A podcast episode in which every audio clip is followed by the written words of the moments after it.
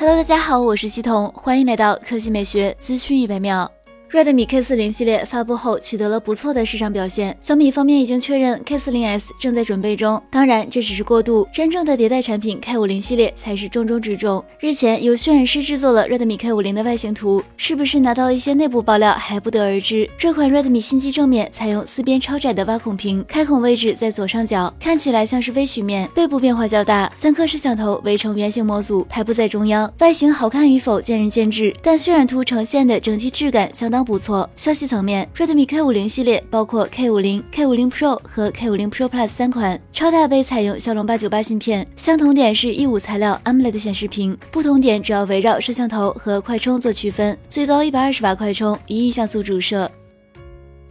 来看第二条新闻，有媒体从官方获悉，极氪零零一车型将会在十月十六日下午正式下线。结合此前的信息来看，新车将于十月下旬正式交付。极氪零零一定位是一款纯电豪华轿跑，外观上沿用了领克家族设计语言，贯穿的前格栅与大灯融为一体，引擎盖两侧是日行灯，配合上空气动力学前包围，运动感爆棚。侧面是极氪零零一的精髓所在，其采用了罕见的列装车造型设计，十分的修长流畅，还配备了隐藏式门把手。配置方面，新车配备了感应式无框车门、空气悬架、WHUD 超宽全色抬头显示系统、ECONO 环保赛车座椅、座椅按摩、极光氛围灯等。此外，该车还全系标配了热泵空调系统，进一步提升冬季时的续航表现。极氪零零一基于吉利最新研发的 SEA 浩瀚架构打造，搭载两台永磁同步电机，系统功率最大可达五百四十四马力，峰值扭矩七百六十八牛米，综合 NEDC 续航里程超过七百千米。官方公布的零到一百千米每小时加速时间为三点八秒，配备博世 iBoost 二点零制动助力系统，一百千米每小时到静止制动距离为三十四点五米。